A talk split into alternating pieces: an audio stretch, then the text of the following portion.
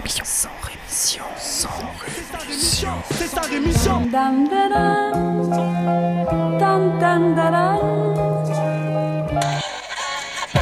de mon sang rémission. Des médias en masse, leur discours fout des audits. Tu parles du bruit et des odeurs, les plus polis parlent d'exotisme.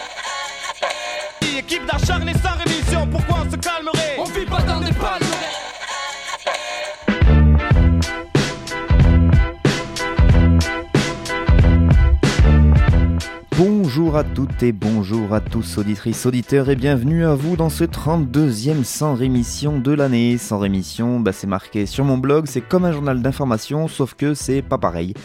La même subjectivité, le même parti pris, sauf que bah, moi il est assumé et puis il est un peu dans l'autre sens, on va pas s'en cacher.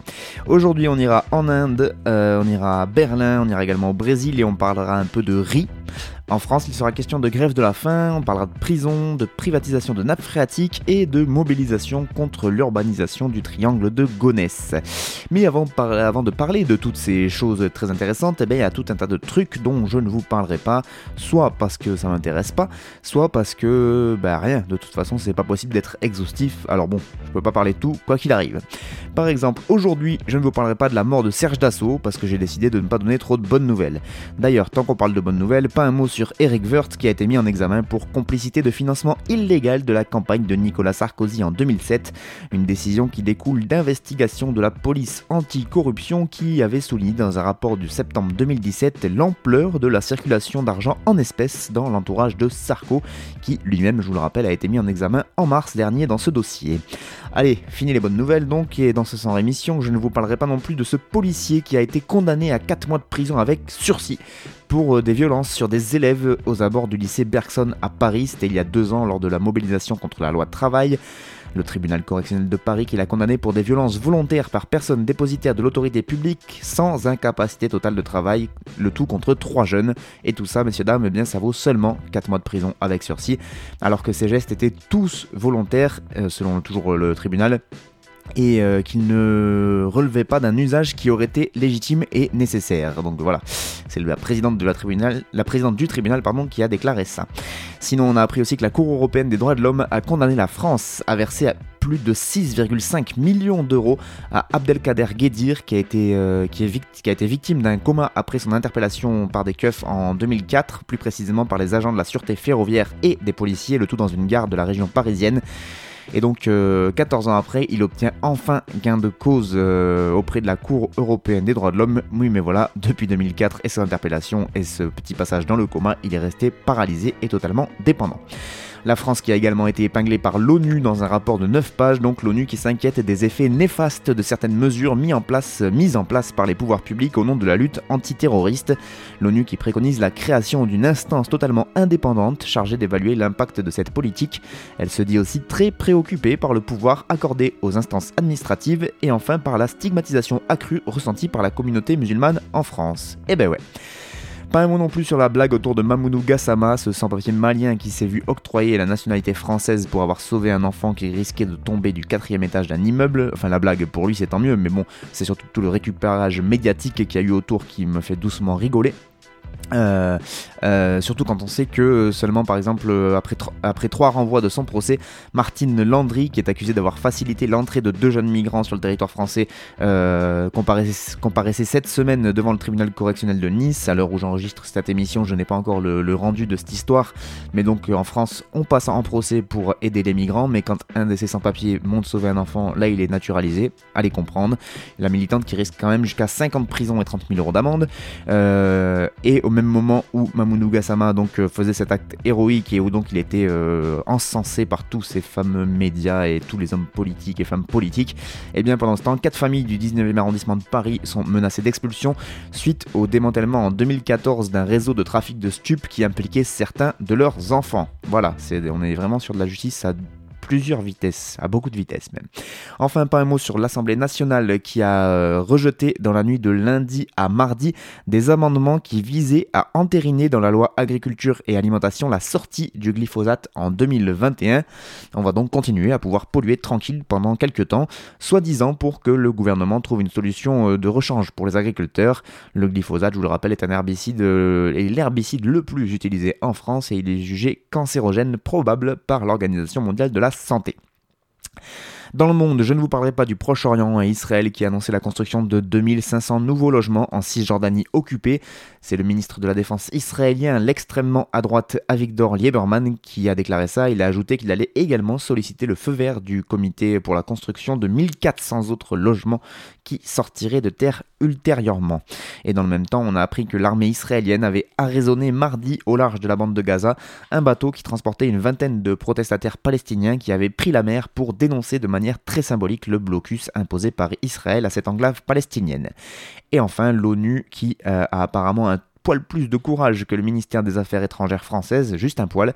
Euh, le, groupe de travail du Conseil des droits de l'homme de l'ONU, plus précisément, qui euh, est dédié aux détentions arbitraires, vient de publier un rapport sur Salah Amouri, un avocat franco-palestinien qui, je vous le rappelle, est en détention sans raison depuis le 23 août 2017 sur le sol israélien, et ce après avoir purgé une peine de plusieurs années de prison déjà en Israël. Je continue en ne vous parlant pas de l'Irlande, où quatre jours après le référendum historique pour une légalisation de l'avortement, le gouvernement irlandais a annoncé mardi donc son intention de présenter un projet de loi qui ouvre le droit à l'avortement et ils veulent que cette loi passe avant la trêve parlementaire estivale. Une autorisation donc de l'IVG sans condition jusqu'à 12 semaines, puis jusqu'à 24 semaines dans les cas exceptionnels où la vie de la mère serait menacée. Pas un mot non plus sur l'Italie, euh, pays qui traverse une période d'instabilité politique, le président de la République italienne Sergio Mattarella a donné lundi dernier, euh, a nommé lundi dernier l'économiste Carlo Cottarelli Cottarelli, euh, un ancien du FMI, au poste de président du Conseil des ministres. C'est donc le président qui a décidé ça après avoir rejeté la proposition d'un gouvernement de coalition entre le mouvement 5 étoiles M5S et la Ligue du Nord. Et enfin, pas un mot sur les services de sauvetage en mer espagnols qui ont annoncé avoir secouru pas moins de 532 migrants qui tentaient encore de rejoindre l'Europe depuis euh, l'Afrique du Nord sur de frêles embarcations. Du coup, ça me permet de faire un petit lien vers les dernières déclarations de Gérard Collomb en date de ce milieu de semaine où il explique en gros que les migrants, avant de venir en Europe, ils étudient euh, dans quel pays il faut qu'ils aillent pour euh, avoir le plus de chances d'être acceptés. Je pense qu'un petit voyage en mer lui ferait vraiment pas beaucoup de mal à ce Gérard Collomb.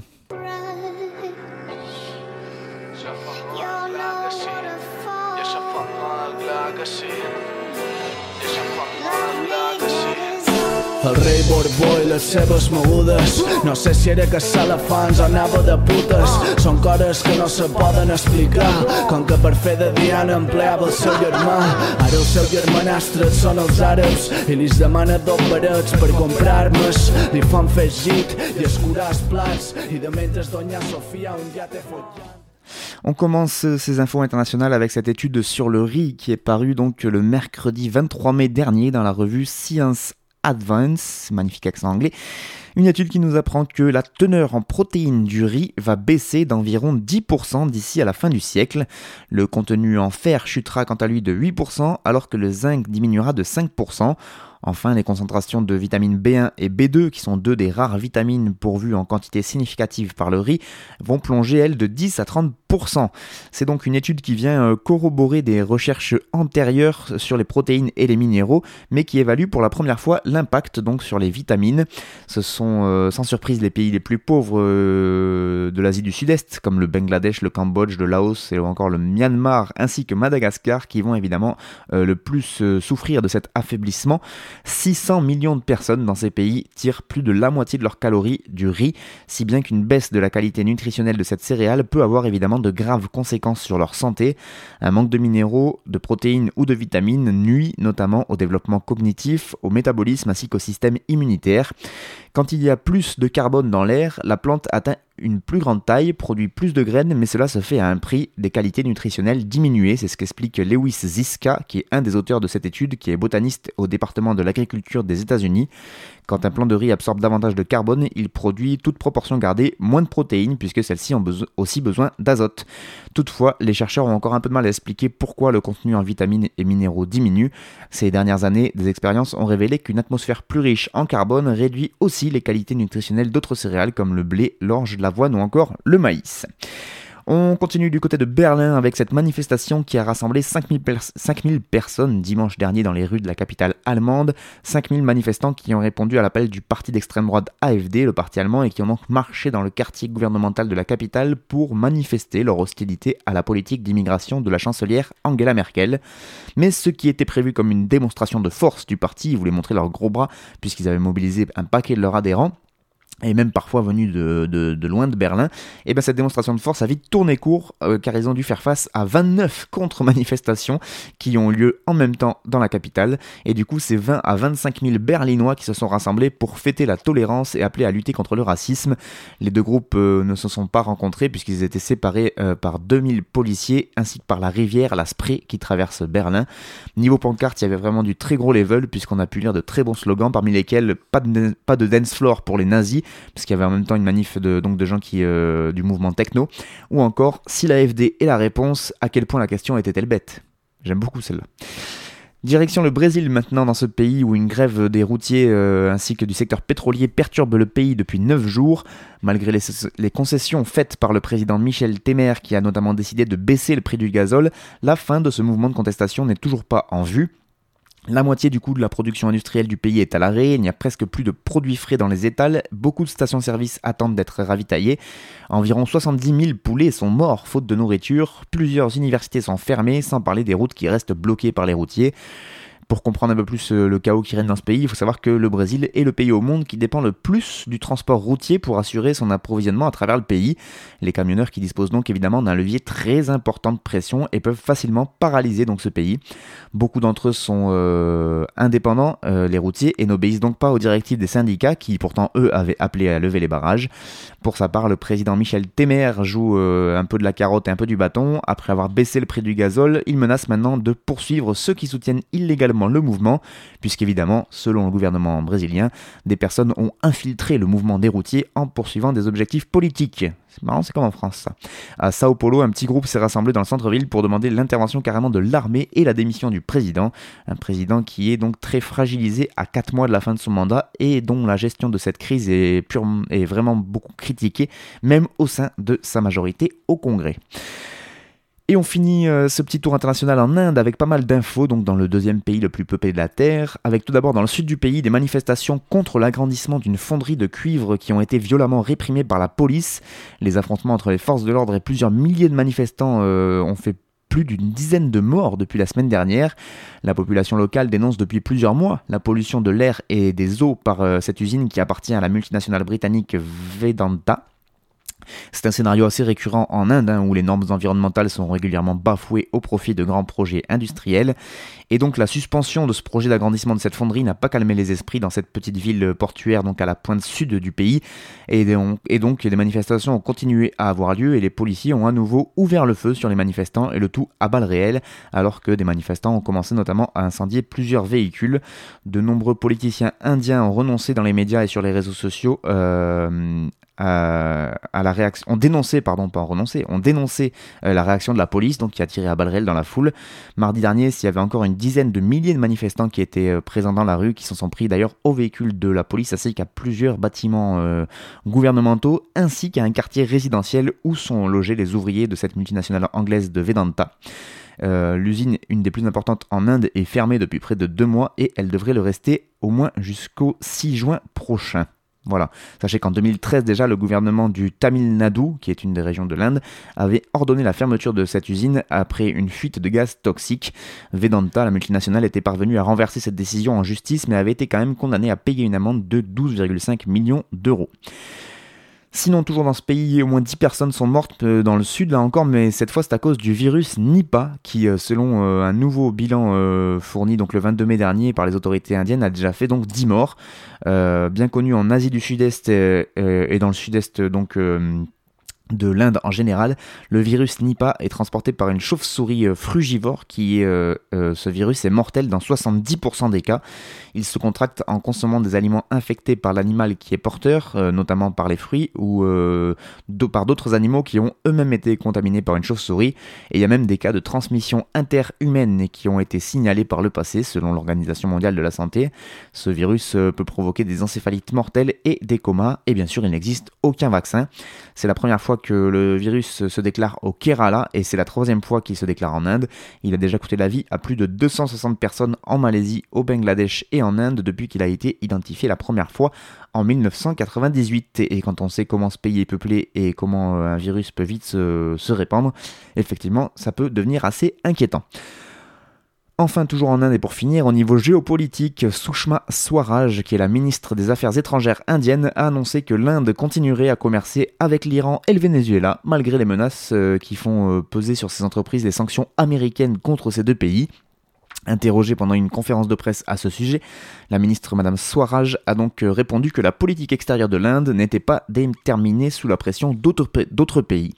Nous croyons dans les sanctions de l'ONU, mais pas dans les sanctions spécifiques d'un seul pays, a-t-elle encore déclaré.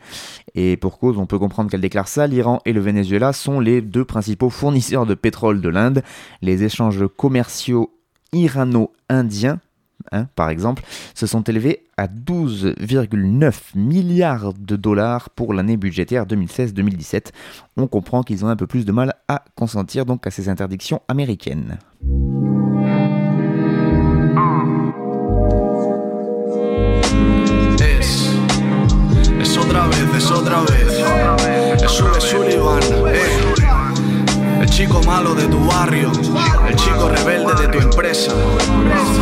Agallas el perro cobarde ha vuelto. Dice, ah, yo no vine de la droga, yo vengo de la obra.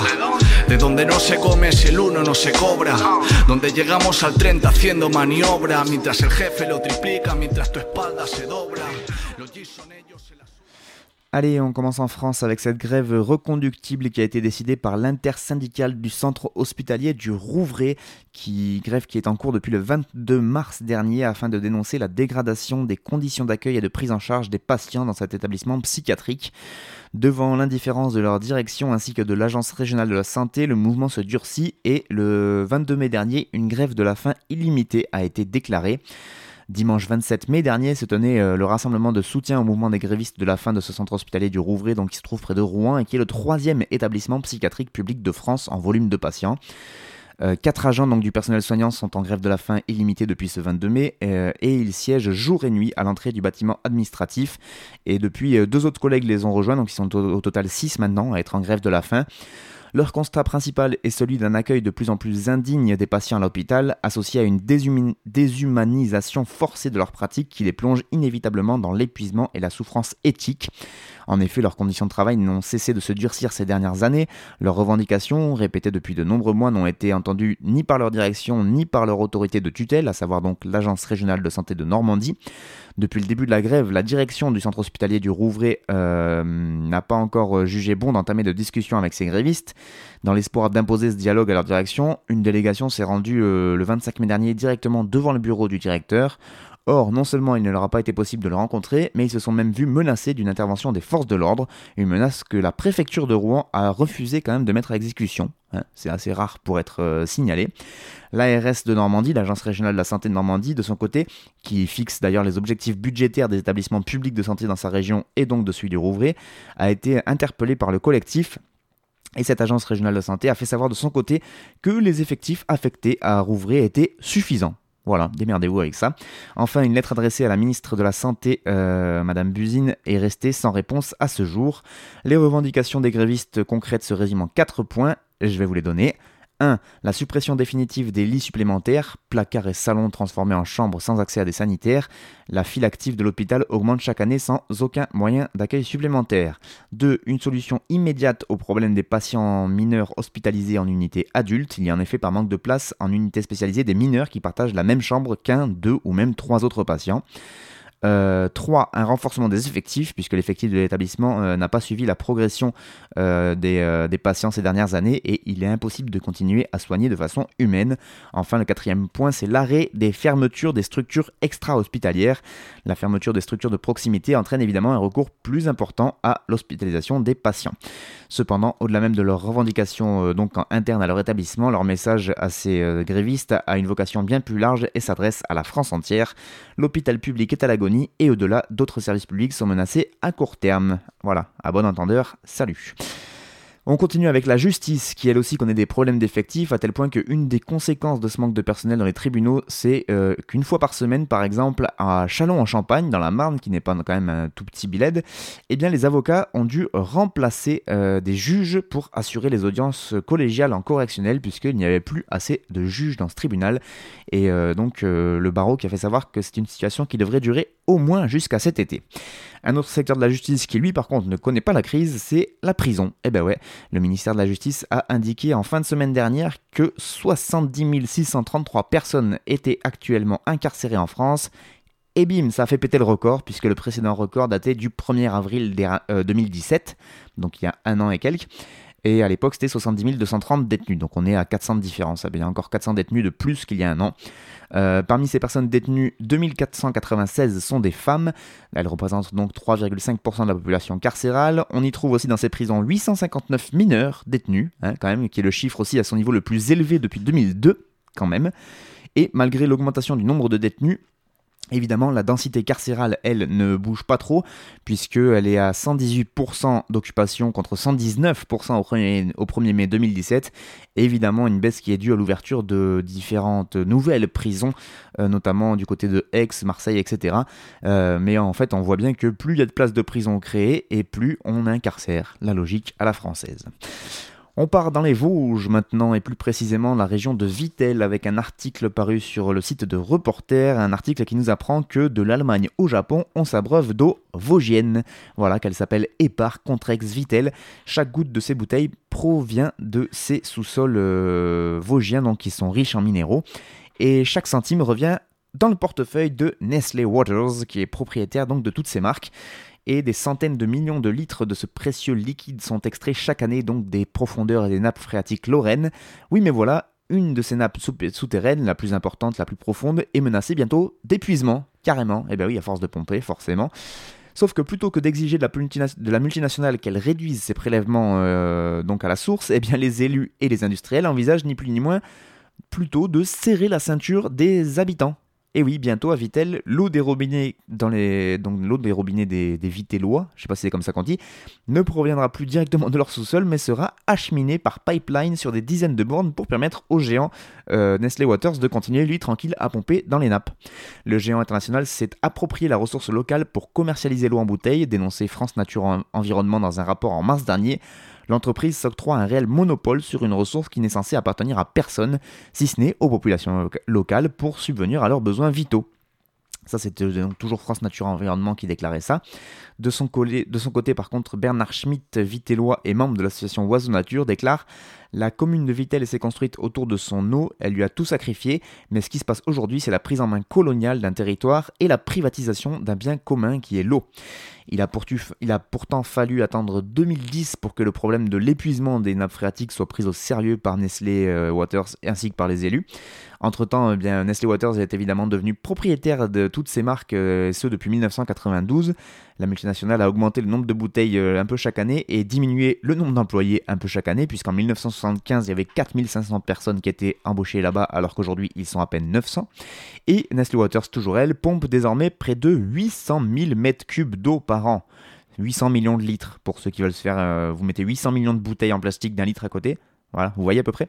Et donc elle exporte cette eau à l'étranger, évidemment, sous, une, sous la marque Vittel, euh, un peu partout dans le monde, et ça cartonne. Or, donc, le déficit de cette nappe est d'environ d'un million de mètres cubes par an. Ainsi, euh, Nestlé serait responsable de 80% du déficit, selon Jean-François Fleck, qui lui fait partie de Vosges Nature Environnement. L'article entier est sur Reporter. Il est beaucoup plus complet que ce que je viens de vous dire. Il explique notamment euh, bah, la géologie de la région, comment ça se passe avec les nappes phréatiques et comment les associations luttent contre le géant, euh, donc entre autres des boissons. Nestlé Waters. Donc n'hésitez pas à aller faire un tour sur Reporter si vous voulez avoir plus d'infos. Enfin, pour finir, on va dans le triangle de Gonesse où les opposants au projet Europa City continuent à maintenir la pression à l'occasion de leur rassemblement dimanche dernier contre l'artificialisation des terres convoitées pour réaliser ce complexe de loisirs, de commerce. Il y aurait aussi un parc d'affaires et hôteliers.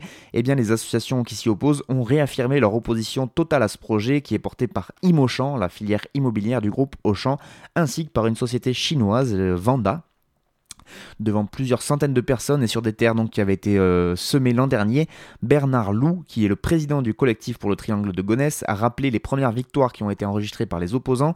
Au niveau des bons points, il pointe notamment l'annulation en raison d'une étude d'impact jugée insuffisante le 6 mars dernier par le tribunal administratif de Cergy-Pontoise. Euh, qui avait été saisie par plusieurs associations de défense de l'environnement, l'annulation de l'arrêté préfectoral de la création de la ZAC, zone d'aménagement concerté, qui doit accueillir l'ensemble des installations. Le gouvernement qui a pourtant fait appel de ce jugement, de cette annulation, hein, aux grandes dames des opposants évidemment.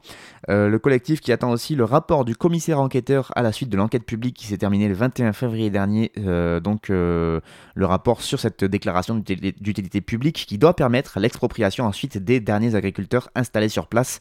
Je vous rappelle que c'est une zone quand même qui concerne 280 hectares, dont 80 hectares pour le seul parc Europa City qui est donc ces 280 hectares de terres agricoles qui sont convoités dans ce parc Europa City, on pourrait par exemple avoir une piste de ski artificielle où vous pourrez aller skier tout l'été. Ça, c'est quand même super classe. Euh, le rapport euh, qui doit être euh, donc rendu et euh, les opposants attendent toujours euh, pour euh, savoir si ce projet sera donc déclaré d'utilité publique, qui espère évidemment les opposants que les conclusions de ce rapport seront plutôt négatives. Je vous encourage fortement à vous renseigner sur ce qui se passe donc autour de ce triangle de Gonesse en ce moment parce que ça pourrait bien être le prochain point chaud pour tous les opposants au grand projet inutile.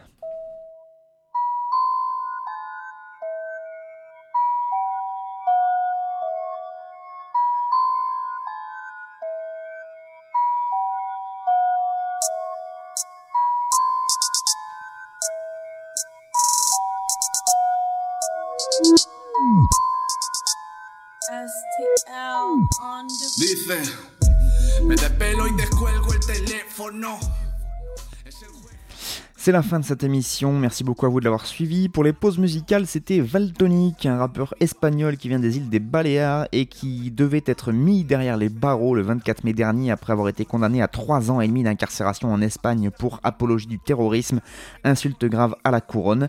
On pouvait entendre dans ses textes putain de police, putain de monarchie ou encore bourgeois ni toi, connard, ni personne ne me fera changer d'opinion, il faut fusiller le Bourbon, en parlant évidemment du roi d'Espagne.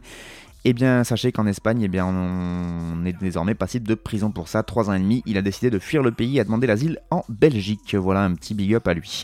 Rendez-vous la semaine prochaine pour toujours plus d'infos. Et d'ici là, portez-vous bien. Je vous laisse avec Valtonic.